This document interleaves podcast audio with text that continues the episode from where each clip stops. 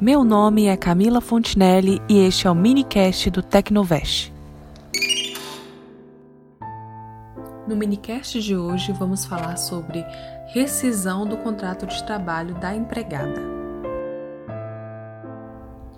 Não constitui justo motivo para a rescisão do contrato de trabalho da mulher o fato de haver contraído matrimônio ou de encontrar-se em estado de gravidez.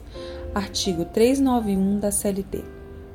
Parece óbvio que diz o artigo 391 da CLT, mas não é.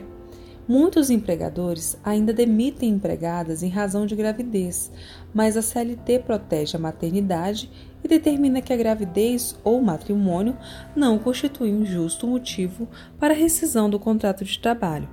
Inclusive, o parágrafo único diz que não são permitidos regulamentos de qualquer natureza, contratos coletivos ou individuais que restringam o direito da mulher ao seu emprego por motivo de gravidez ou casamento. Meu nome é Camila Fontinelli, sou advogada e produtora de conteúdo.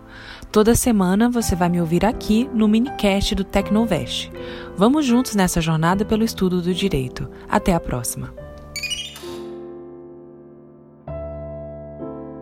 Este é o minicast do Tecnovest.